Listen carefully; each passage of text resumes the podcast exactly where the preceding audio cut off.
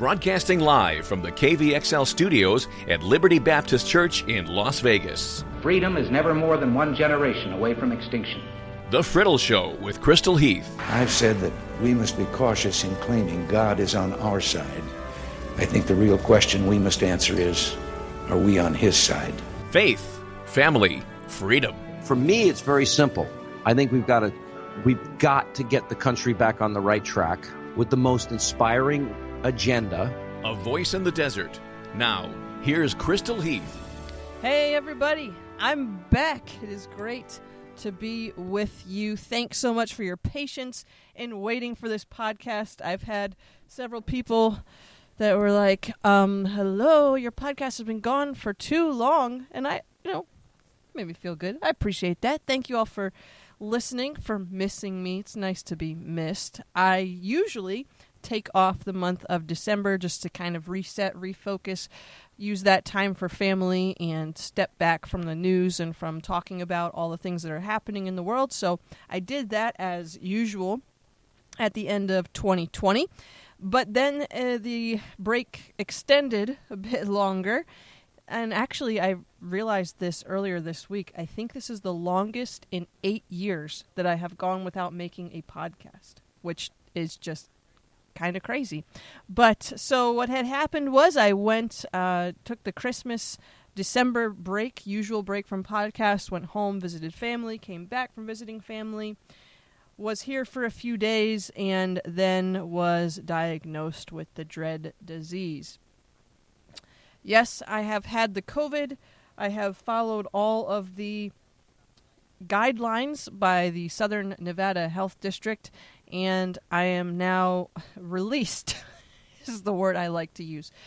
It is unbelievable what you will get from the Southern Nevada Health District if you receive a positive diagnosis of COVID. You essentially have to sign away. It's it's like they read you your rights, except they don't read them to you. They send them to you in various documentation, and then you have to sign off on all this stuff, which includes that uh, leaving your home for any reason other than to obtain medical care is a misdemeanor. A misdemeanor prior to the 10 days. But then they don't really explain the, the 10 day things. I, and I struggled with this. I did because I didn't want, I didn't want to commit misdemeanor, but is it 10 days? So, so there's a variety of, of things that they do uh, that you have to comply with, and then that's when you are determined to be released. It's either 10 days from the first day that you first had symptoms, or 10 days from the day you had your test done if you did not have symptoms, or 14 days if your test is negative. Uh, or 10 days, regardless of which 10 day you're following, with three days of not having a fever prior to your being released. But here's my question Did the 10 days start on the day uh, of the uh, is that day 1 is day 1 the day you got tested and or the day that you uh, first showed symptoms? And is day 10 is is day 10 the day you're allowed out? Or is it the day after day 10 so you're actually allowed out on day 11 these are these are things that my brain when it was all alone struggled with. The conclusion that I made was that I would just err on the safe side but it was I was like I'm not going to go anywhere anyway but the fact that it was then going to be a crime if I did. I mean, perhaps we are taking this just a little bit too far into the into the anti-freedom side of things. My goodness, Andrew had to sign off that the health district could come and visit you to ensure that you were in compliance at any time. I'm sorry, but it's a misdemeanor for me to leave my home, but you can come and visit me. It is so deadly that if I step outside, I have committed a crime, but it is safe for you to come to see me.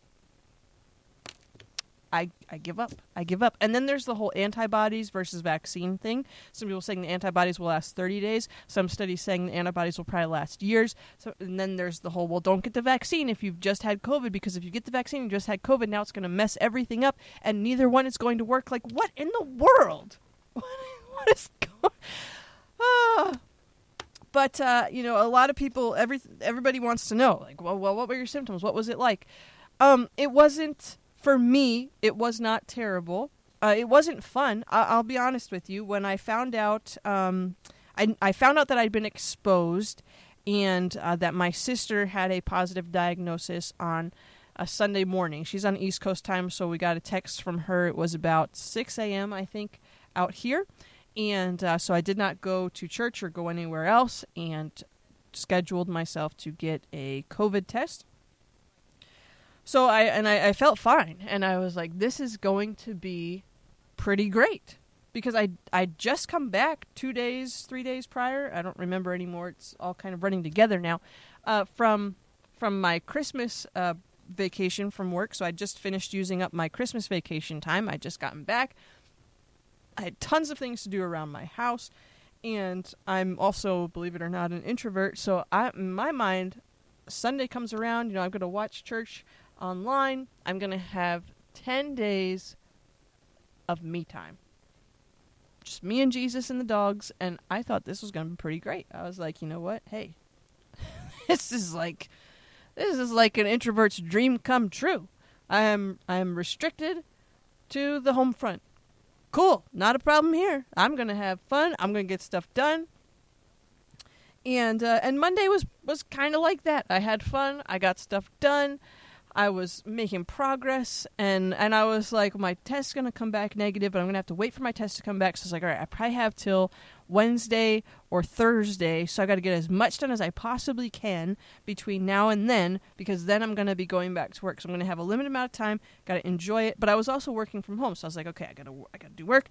So I'm planning my days. I'm getting all set. I'm like, this is gonna be great. I uh, I.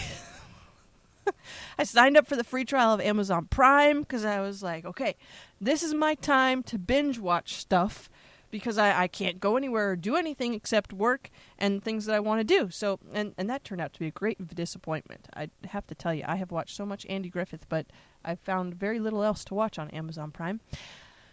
Anyhow, but then, then Tuesday came. Tuesday morning, I felt pretty good. I was like, this is this is going well. Then Tuesday afternoon came, and uh, things changed. I I got a fever. I got chills. I mean, all day. Whew, I want to say probably 36 hours. I was on uh, fever and chills. My temperature was all over the place. I felt miserable.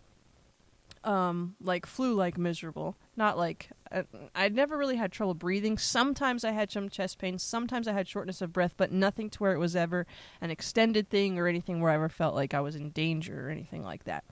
Um, but uh, so the main things for me were a sore throat. It actually started out with a sore throat. So I think it was Monday afternoon I started getting a sore throat, but I didn't really think anything about it because you know, you just it's a sore throat. It's a regular thing. But then uh, by Tuesday morning, it was like a blazing sore throat. Like it hurt so bad, and uh, but even still, I was like, I got a sore throat. But then the whole fevers, chills things, I was like, oh okay. And then uh, and then I had a positive test result come back. I was like, all right, this is what this is COVID. Um, then the fevers and chills they subsided, and this overwhelming fatigue sets in, and you feel like you are 80 years old. And my apologies to anybody who is 80 years old because I realize I've never actually been 80, so I have no idea what it actually feels like. But if I were to imagine what it were to feel like this past, uh, the past mm, 10 days that I spent dealing with that prior to coming back to work, that is what I would imagine it would feel like. Um, I, I had a table that I set up in my living room because, you know, I was going to be diligent. I was still going to enjoy this time. I thought it was not enjoyable, in case you were wondering. And I would take my laptop and I would set up my laptop on the table, sit on the couch, and do work. Um, I would get about like 45 minutes to an hour's worth of work done, and then my head would just be killing me. I was, and I would be just so tired. I was so tired, and I, and I would get so frustrated because I was like, "This is ridiculous. This is ridiculous. I need to, I need to do things." And then I would try to watch stuff on TV, and I couldn't even really enjoy it because I didn't feel good, and it was just, oh, it was just, it was not fun. It was not the COVID vacation that I was hoping for and I realize that that may sound crass, but I'm just trying to be real with you here. I, you know, I went into this thing like, okay, I'm young, I am healthy. I take vitamins. I eat pretty well. Um, you know, I'm not like going to Starbucks or Dairy Queen every day. I can't even. I don't even know the last time I went out to eat. Um, no, actually, I did go to Taco Bell that one time the other week. But you know, but that's what I'm saying. Like, I don't. I'm not. Like, I eat fruit. I eat vegetables. I eat chicken. I don't. I, I you know, I did all I do all the things that you're supposed to do for COVID to not really be bad. And I and, and comparatively speaking, all right, as I've have friends that have almost died from this that have spent weeks literally on a ventilator. But I I guess when I think about COVID, I don't really think about the in between land. Like you're either in the hospital or it's nothing. And uh, my parents got it for my mom. It was pretty much nothing um, like a runny nose, and she had a fever for a couple hours, and that was it. That was it for her. Um, my dad had more aches and pains and stuff, more like I did, but I, I didn't really think about the in between land. But uh, yeah, so the main thing was the fatigue for me, uh, the sore throat. I got really weird earaches. The earaches were pretty regular for me, um, and headaches. But uh, the the big one really was was fatigue. It was just it was I I was so tired. I never thought that as an adult I would look forward to the day when I did not need to or want to take a nap. Like I was I I have watched more television in the past like this year than I I I don't even know the last time I watched so much TV. I watched so much Dean Martin, Jerry Lewis, Colgate Comedy Hour, um, and uh, and Shark Tank. That and and and and I read um, the Blackgaard Chronicles that Phil Lollar. Uh, it's very fascinating, actually. If you're an Adventures in Odyssey um, nerd like me, you'll you'll appreciate them. But and that's then that pretty much summarizes Crystal. There's so much you now know about me if you realize that the way that I spent my COVID days was watching Dean Martin, and Jerry Lewis on the Colgate Comedy Hour, Shark Tank, and uh, reading the Blackgaard Chronicles and spending time with my dogs. You now know me. Okay, that's you you you have an inside look at my life.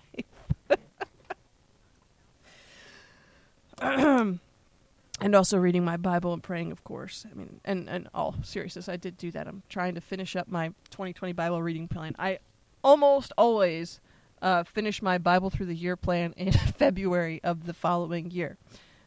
And really, if you think about it, if I'm starting in February and ending in February, it's still a Bible in a year. Just didn't start at the right time. But anyhow. okay. Now you know all about COVID. I took entirely too much time telling you about that, but I've had a lot of people ask. A lot of people ask what the symptoms were like. It was, for me, it was basically like having the flu, but with some other weird stuff. And with, uh, I didn't have any like vomiting or anything like that, but the fatigue is the big thing. And um, I'd say right now I'm I I am probably functioning about seventy five percent. I've uh, read a lot and heard a lot from different people that have had it. That it it takes a while to get back completely, um, but uh, I feel a bazillion times better, if bazillion is a word, than I did uh, two weeks ago. So good to be back. But that's why there hasn't been a longer period of time that I haven't had a podcast. I thought about recording one from home but it just was not. Uh, I, I I almost did one day, and then I was just so tired I couldn't do it. So, but we are back now, and I realize that I have missed all kinds of stuff. So, so many. I I. Uh, okay. Let me just say one thing before I get into all of this. Please step away from everything that I I oh I just want to cry sometimes when I read the things that people post on social media or the things that people believe. Um, on, on, and on both sides of the aisle. Like, it's just, it's so. Good people are so easily deceived. And I. Uh, please don't share things before they are verified. Let's put that out there. Um, and and just as a reminder, okay, we're going to get into the whole. I'm just going to jump in here. We're going to talk about the whole storming of the Capitol and the inauguration and everything else. And now nobody can go to Biden's inauguration. Everything is closed down. Um, nobody, nobody was going to attend Biden's inauguration anyway. I mean, did you see any of his rallies? But now, now they have an excuse for it. Like nobody was allowed to come. Yeah, nobody was going to come anyway, except for protesters. Sorry. See, this is why sometimes I think I shouldn't be on the radio because I say things that get me in trouble. Um, all right, so let's start with this whole it was all Antifa or it was all Q or it was all Trump supporters. Okay, none of these statements are accurate, guys. None of them are accurate. It was not all Antifa that stormed the Capitol. It was not all Trump supporters that stormed the Capitol. Uh, all Trump supporters, by the way, do not support the storming of the Capitol. And just because you voted for Donald Trump does not actually make you responsible for those who very foolishly did storm the Capitol. And then there are the issues of, well, it does appear that some of the Capitol Police are welcoming the protesters into the Capitol and allowing this to happen. And there, that is a legitimate concern that needs to be looked into. And there are Capitol Police that are currently under investigation. But, you know, to, to, what I saw the most following this Capitol situation was the whole my side never does anything bad, so it must be all your side that is doing this from people. Okay, it was the whole issue of well, no, it was it was a peaceful rally. Um, they were singing hymns and everything was good, and it was all Antifa. Or it was look, these are what Trump supporters are like. These are what Christians are like. This is the danger to our country. This is what we've been telling you: is that all the Trump people, all the Christians are like this, and so therefore they are bad and evil, and we must silence them and snuff them out.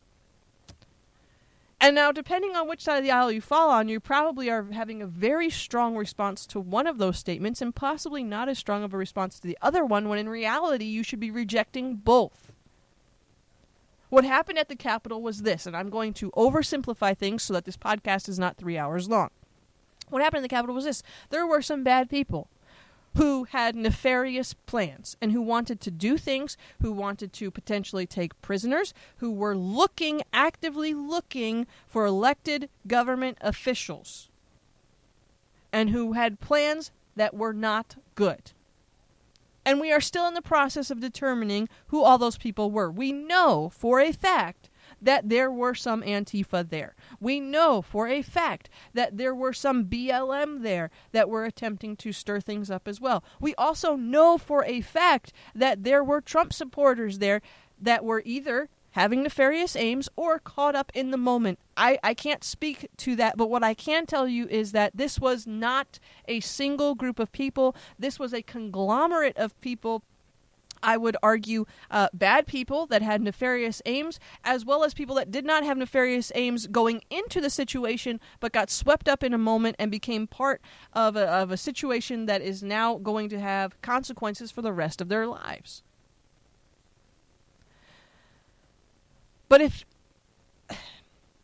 if you're taking to social media saying every time, and this this happens to me, I have friends that every time, every time a new uh, article is released that says this person was Antifa, I, I get that article sent to me. And it, like a see, see, see, it was only them. And I have the flip side in my social media feed of every time there's a Trump supporter that gets taken out, people are blasting this at me saying, "See, see, see, it was all them." No, it it was it was a mixture and for for us to sit back and say, well, no, it was only them. It was only them because all of the Trump supporters that were there were good and peace loving and singing hymns. Okay, let me tell you something. Not everybody thinks like you. All right, you may agree on some things, but not everyone who shares your political party or your political preferences thinks like you. Not every person that supports Donald Trump is a Bible thumping, Bible believing Baptist that never even got sent to the principal's office because they love Jesus their whole lives. That is not every Trump supporter. And the opposite would also be true if for those of you on the side of of the anti-Trump side, okay? Not every Trump supporter is evil. Not everyone who voted for Donald Trump believes that what happened at the Capitol was right. In fact, if you actually take a step back, you will see that the vast majority of what happened on, uh, I think it was the 6th of January, um, in the in the protest and the crowd that Trump addressed, by far, I mean, an overwhelming amount of people that did not storm the Capitol, that did not participate in that madness of Trump supporters, not everyone is like that. But I will say this every person that invaded the Capitol, in my opinion, should be prosecuted. I don't care if the police opened barriers. I don't care if Antifa started it. I don't care if you think Crazy Horns guy is related to the Kennedys or if you think he's Antifa or if you have proof that he's a Trump supporter, because, by the way, I have seen all of these things. I have seen all of your conspiracies. I have read all of your facts. I, I, I don't care. I don't care who they were. That behavior as an American is unacceptable. And frankly, it is incredible to me that we did not see dozens, if not hundreds, of people killed. I, it, because the the job of the Capitol Police is to protect the Capitol. I don't know why that wasn't happening. I don't know why barriers were opened. I don't know why there wasn't more tear gas. I I do care though to know why and how these people got in. That is a question that we need to address because overrunning the Capitol was entirely too simple.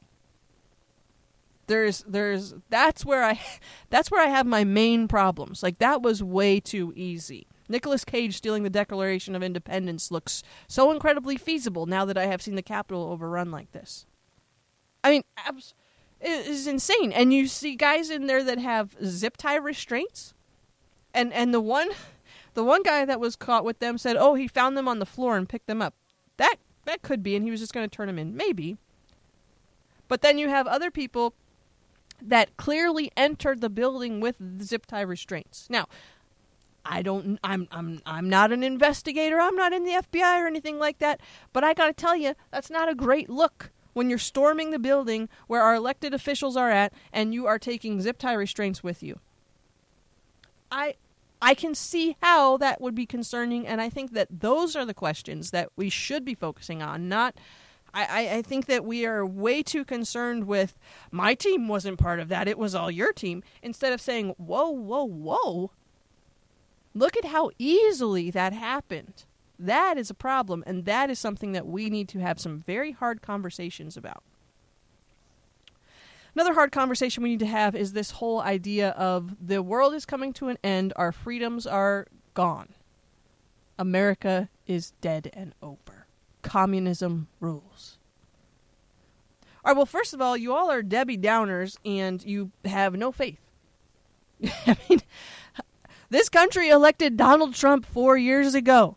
Okay? We are going to have another election in two years. And then some of you are going to be like, but it doesn't matter because they won't count our votes anyway. Okay, well, that's just a defeatist attitude. Take a step back from your conspiracies for a second. And, that could happen. But what if it doesn't? What if maybe maybe just just some parts of the conspiracies are wrong? What if actually what if actually the same amount of people that voted for Donald Trump in the general election had voted for the Republicans running for Senate in the special elections? You know what would have happened? The Republicans would have won both races. But instead, what we did was we focused on oh the Georgia's Georgia's elected Republican officials, which by the way have governed well in a in a in a term of republicanism, if you will. I'm I'm not I'm not getting into like the whole personal issues and stuff, but the the people that we once thought were the good guys, now we villainize them and say that the election process is rigged and terrible and they can't be trusted and we're going to remove people because they can't be trusted because they don't support us and blah blah blah blah blah blah. So instead of focusing on actually uh, what was going on in Georgia and being supportive and pushing out uh, the vote, what we saw was more than 200,000 fewer votes for Perdue than Trump got in Georgia, and about three, uh, not quite 300, almost 300,000 votes fewer votes for Loeffler than Trump got in Georgia. Now, Loeffler, granted, was not a great candidate, and Republican Party has a problem with running not great candidates. But the Democratic candidates in these races were abysmal, okay? If you voted for Donald Trump in the general election, there was zero reason not to vote for Perdue or Loeffler. And yet, by the hundreds of thousands, they both lost. And you could argue, well, that's because of the of the fraud. And I would argue, no, it wasn't because of the fraud. It was because instead of focusing on winning those races, we spent weeks saying that elections uh, are rigged and that the Georgia election officials, Republicans, and the Georgia governor, Republican, are terrible people that cannot be trusted. And so Republicans, and more specifically people that voted for Donald Trump, stayed home by the tens of thousands, and that is how we got the results that we got. Not because Ossoff or Warnock are good candidates, or even that people like them, but because people that voted for Donald Trump did not vote for Perdue and Loeffler. They would have won overwhelmingly. Is, do, do you understand my frustration with this? We're, we're fighting the wrong battles, and then we're saying, well, it just it was not even going to matter because we're just going to be communists.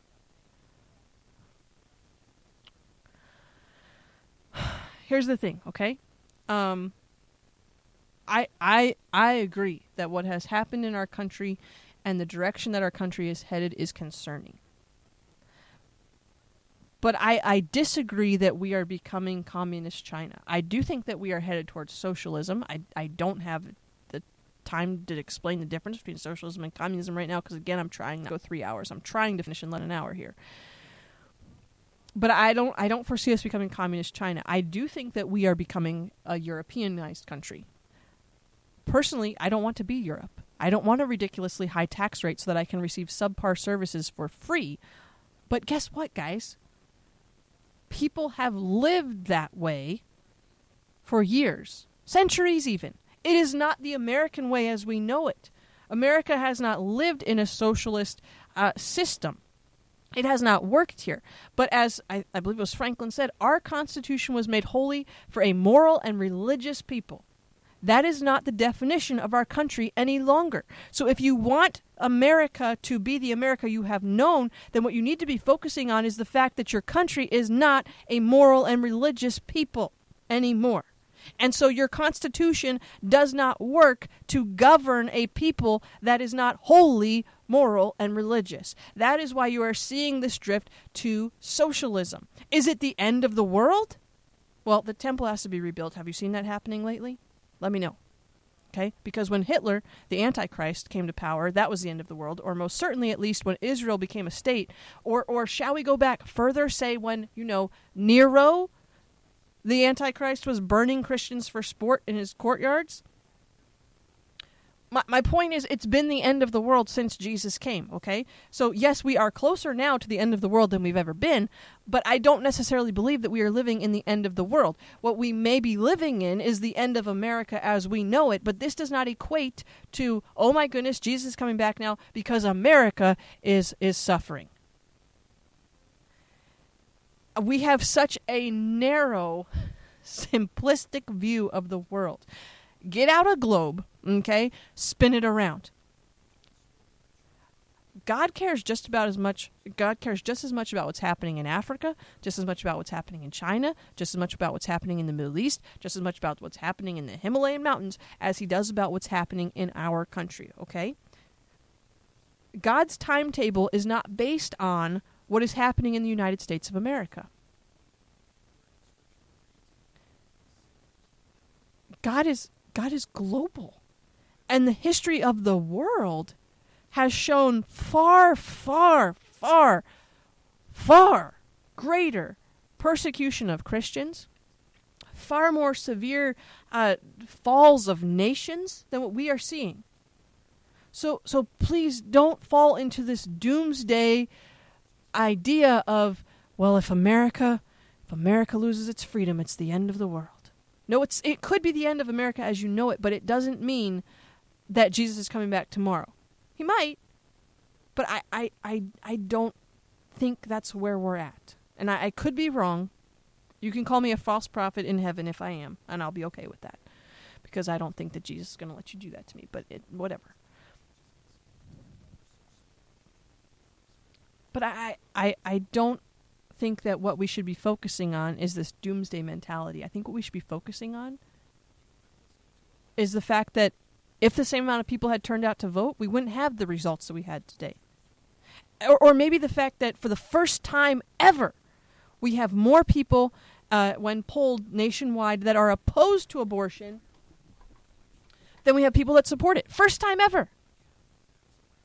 But but but Christians aren't talking about that. We're talking about the end of the world because Joe Biden has won the election. And then and then and then you have the, the flip side of this. Then you have the people that are that are just they are righteous and uh, they are dramatically announcing that they are leaving the GOP to to to register as an independent because this is the Christian thing to do because we must reject everything that republicanism stands for because look at what Republicans did at the Capitol.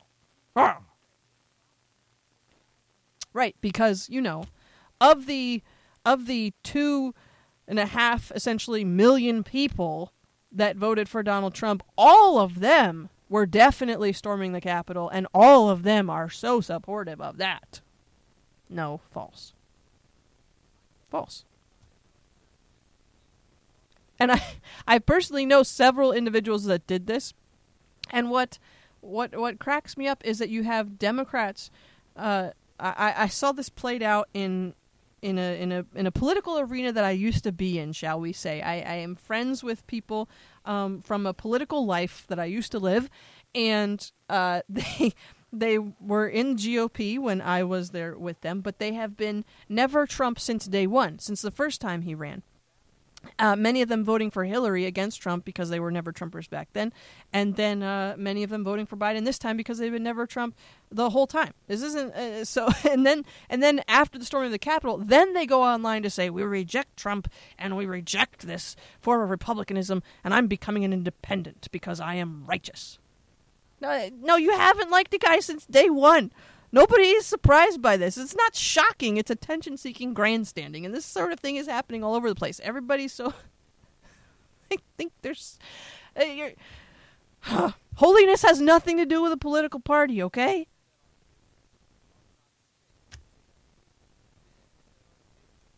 And yeah, I, you know what? I, I voted for Donald Trump twice. The first time, because I, I thought it was simply outlandish to not vote for him given the alternative. But I didn't necessarily encourage other people to vote for him. If you go back and listen to my old podcast, you can even find me on CNN debating Trump supporters about if he was the right choice in the primary. I didn't believe that he was.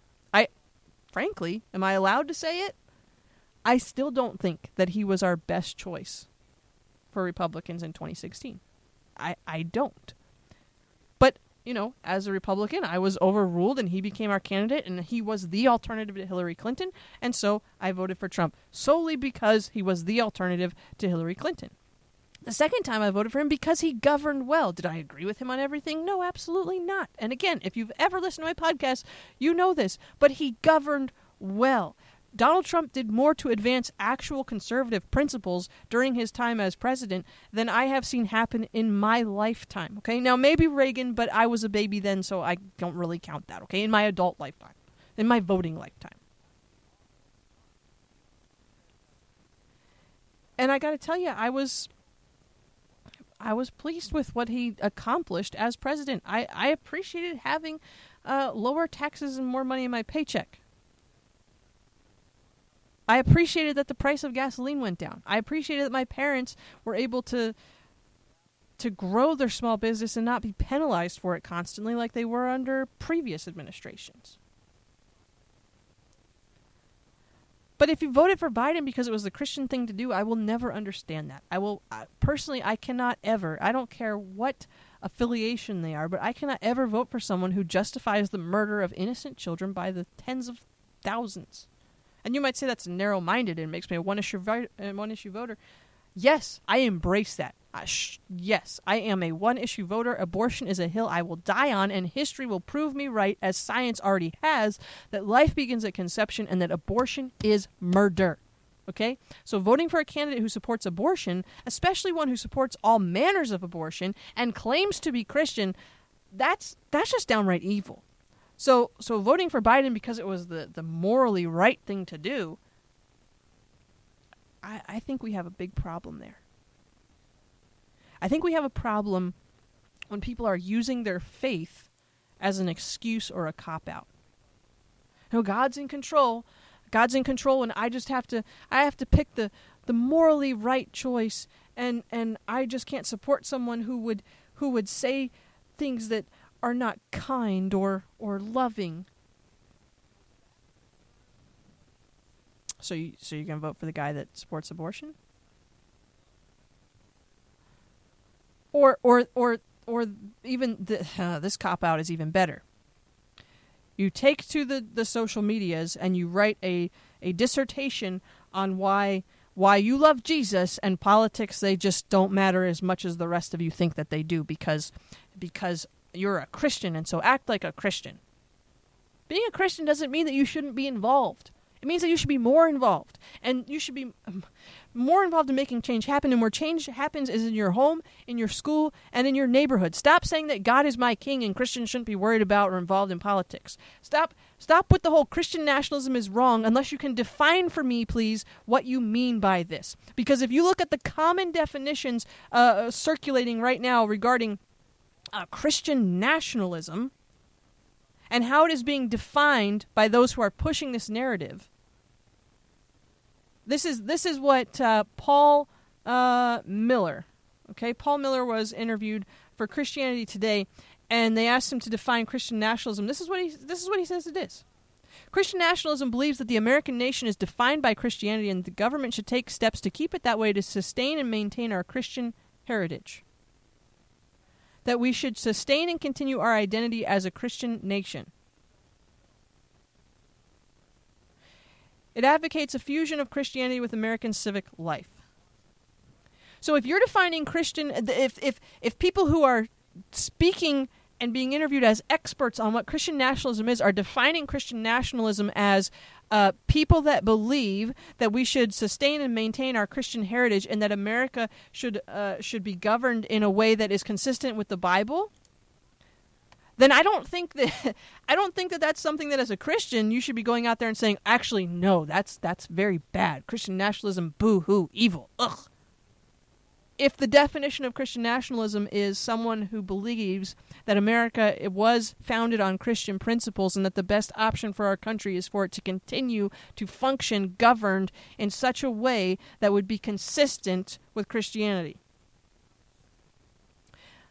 But if you believe by Christian nationalism that that that if that definition for you is blind support of Donald Trump or blind support of Joe Biden or simply meaning that believing my side and my guy is right and the other guy is always wrong, then yes, that's a problem.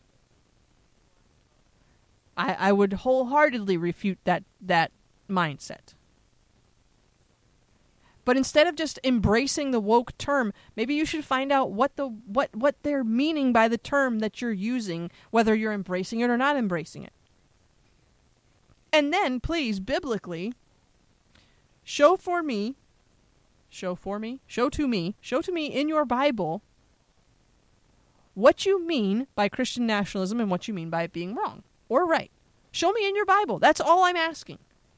If if you're going to enter into this argument of Christian nationalism, please do it biblically. And show me why you believe in the Bible why it is right or why it is wrong. And define it. You have to define what you believe Christian nationalism is. Because if Christian nationalism is, in fact, the belief that America was founded on biblical principles and that America should and will do best if she maintains that Christian heritage upon which she was built, then consider me a Christian nationalist.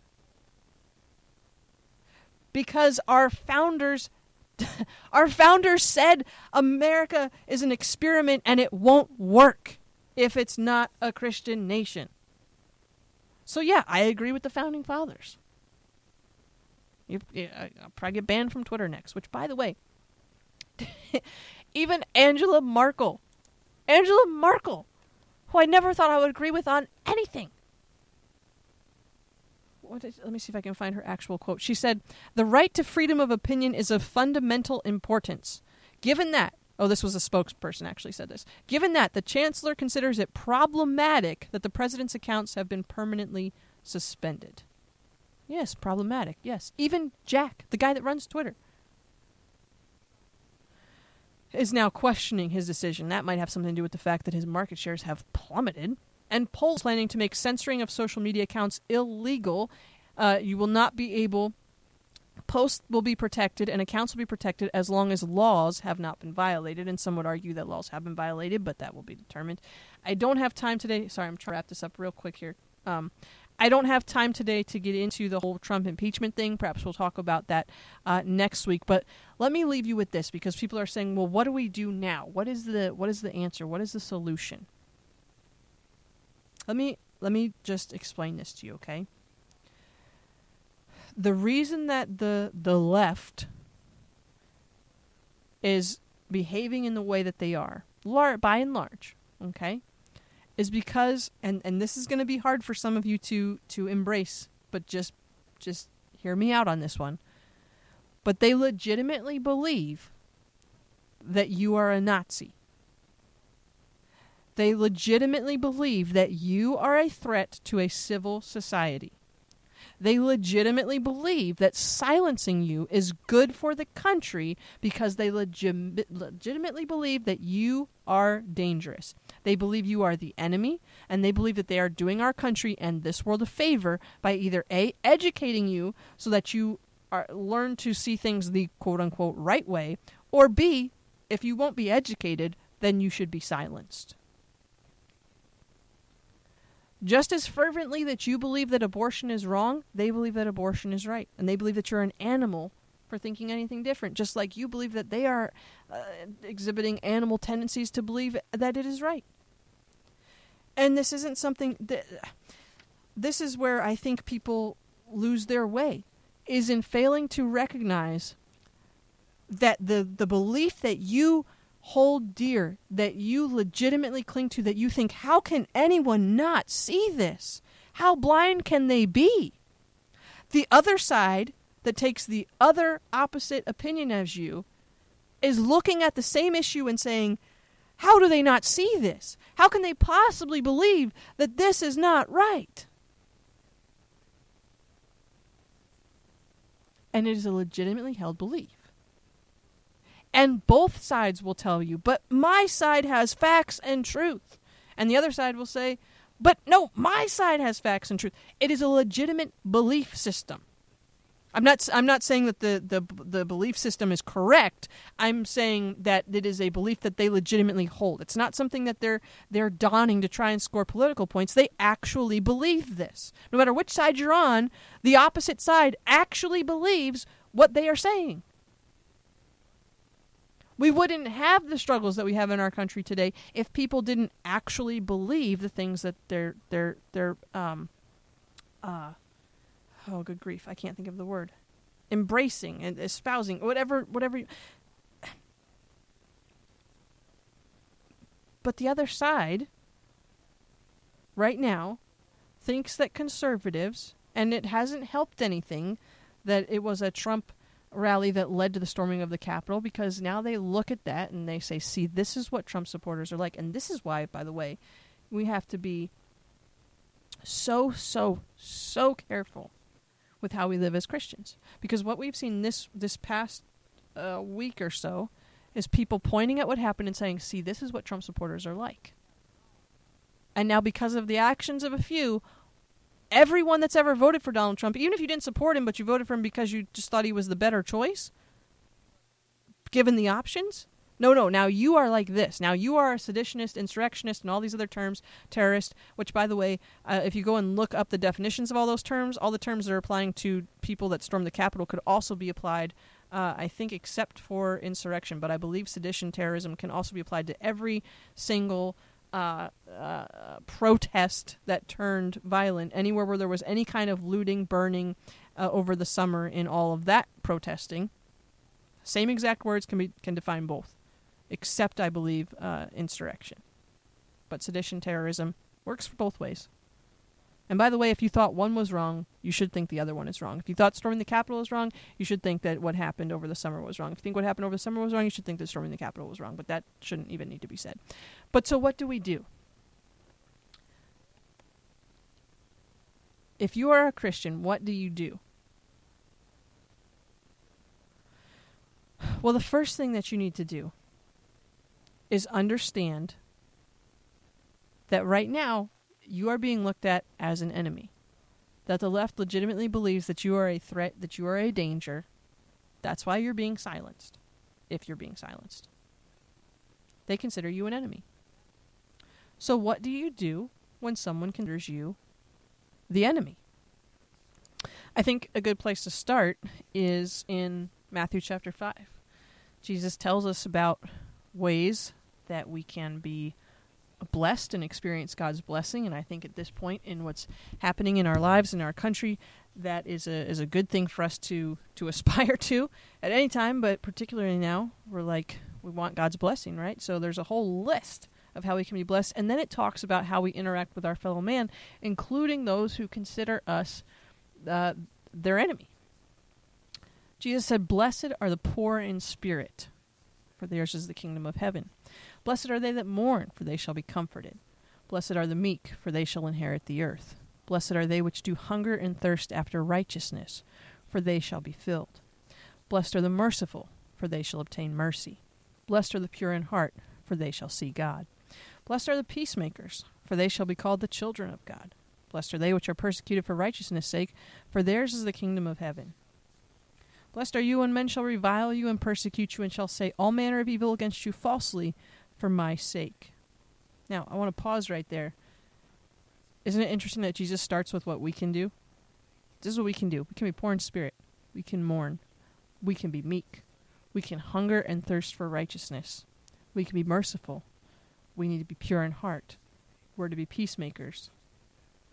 And if we're persecuted for righteousness' sake, not because of things that we do, not because of it's not being persecuted for righteousness' sake if you if you storm the Capitol. That's you're getting just reward for what you have done. Blessed are you though if you are persecuted, if when evil is said against you for the sake of Jesus. You are the salt of the earth. You are the salt of the earth. But if the salt has lost his savor, if the salt has done something that is not salty, Wherewith shall it be salted? It's good for nothing but to be cast out and to be trodden under foot of men. Be careful. Be careful that your political opinions aren't causing you to lose your saltiness. Be careful that your continual posting on social media, disparaging one way or another, aren't causing you to lose your saltiness so that people are tuning you out or putting you on mute so that they don't want to see what you have to say about anything anymore. You are the light of the world. A city that is set on a hill cannot be hid, neither do men light a candle and put it under a bushel, but on a candlestick, and it giveth light unto all that are in the house. Let your light so shine before men. How? That they may see your good works and glorify your Father which is in heaven. Are you making a difference in your neighborhood and your community? Good works don't earn you salvation, and they never will, but they are how people know and see your faith in action.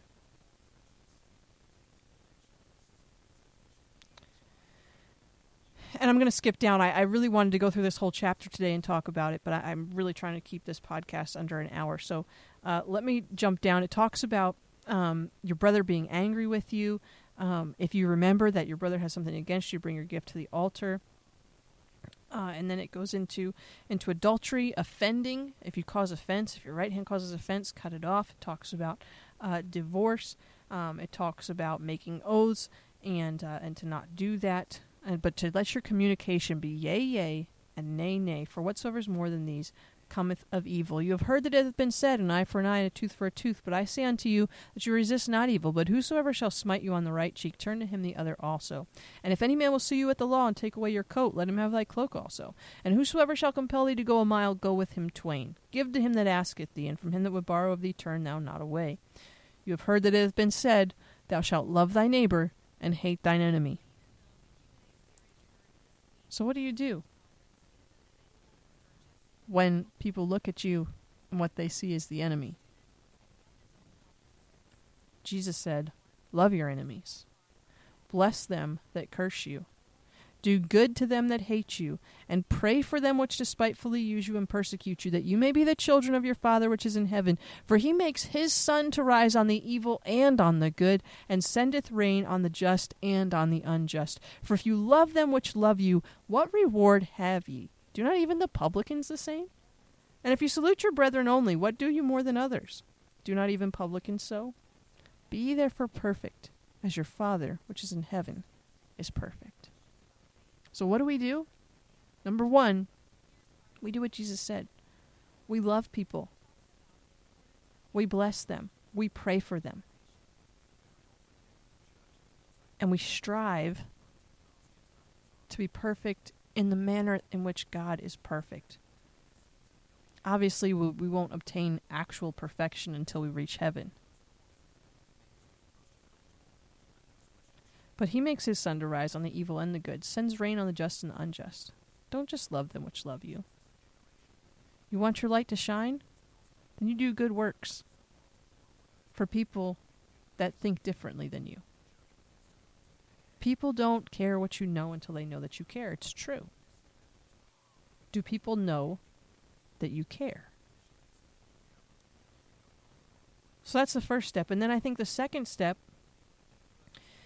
bringing it more more home, if you will, is that we need to make disciples. I'm I'm not going to rehash this because I think that David Barton did a fantastic job said everything that I would have wanted to say. Uh, he recently did a, a series, and they broadcast it on WallBuilders Live, so you can go look up uh, WallBuilders Live, and it's a, it, I believe it's a four part series um, that he did. But the third part of his uh, Run to the Roar podcast, he talks about discipleship, and he talks about how, as Christians in America, uh, we have taken largely speaking, we have taken the Great Commission and we have used that to push uh, evangelism, not only here in this country but around the world, and that's a good thing because uh, we are supposed to uh, evangelize. But the the Great Commission isn't really about evangelism. Uh, getting someone saved is is step one, and he that wins souls is wise. But the Great Commission is to go and to make disciples and to teach them all things whatsoever I have commanded you.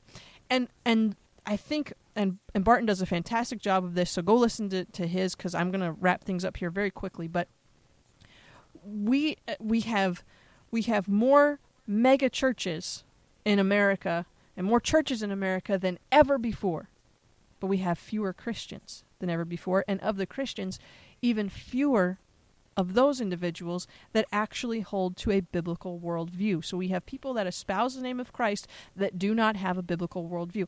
Why is that? It's because we aren't making disciples.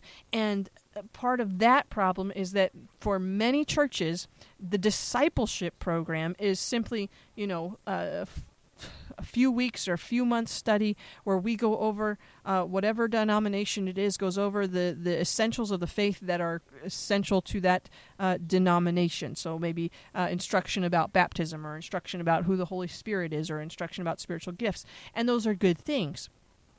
But really uh, when we do discipleship our discipleship largely speaking, in most American churches, is focused on whatever that denomination or that flavor of Christianity feels are the the fundamentals of the faith. And and that's good and that's necessary. But is it really making disciples when Jesus said, teach them all the things? That's that's the essence of what Jesus is saying in the Great Commission.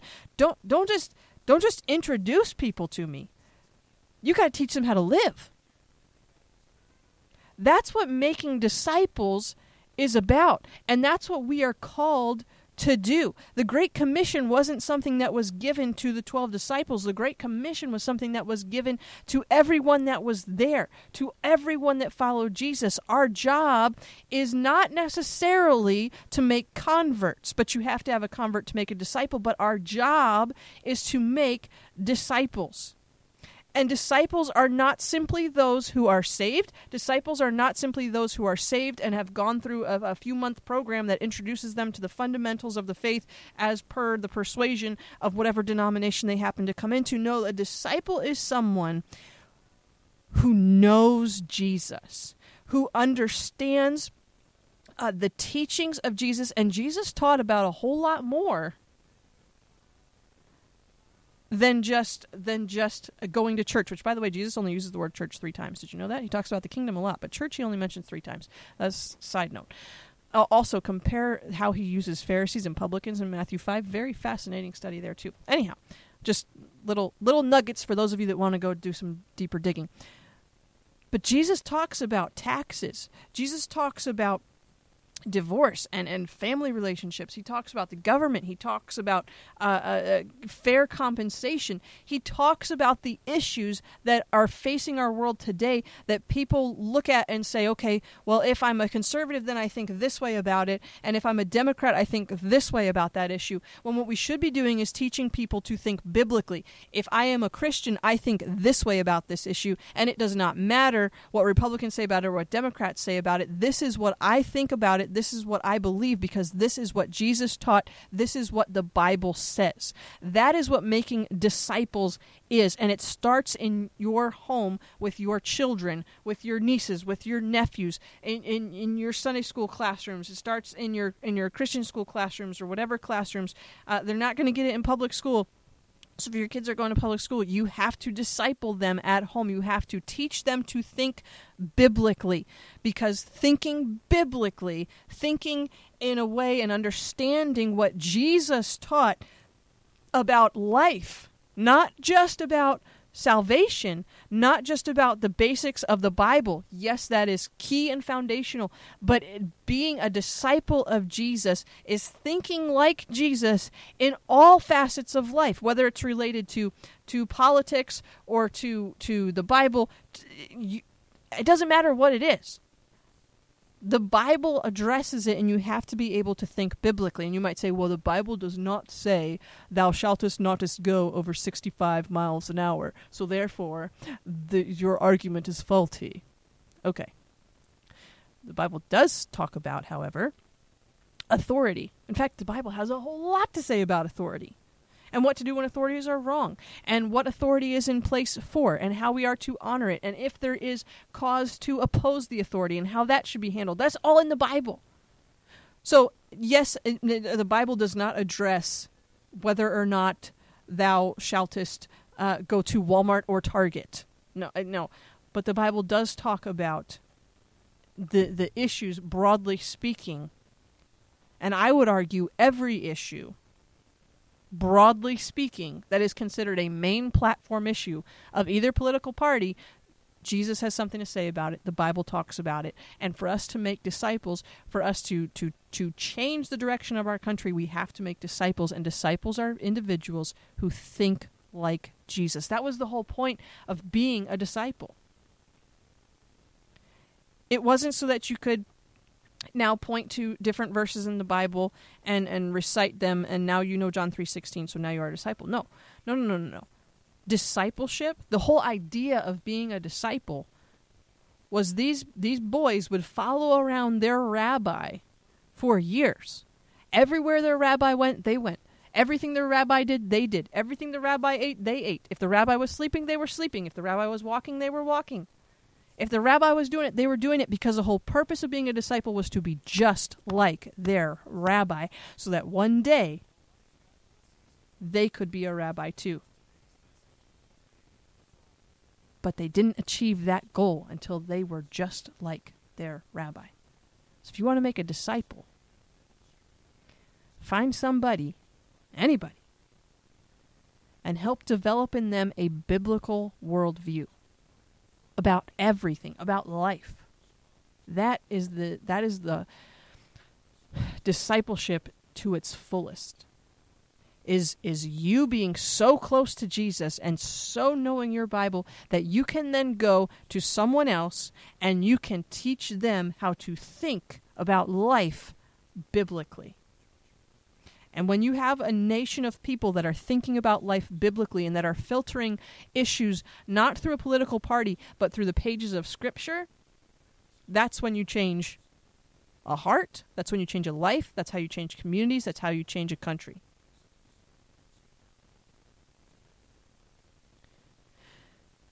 And that's that's it.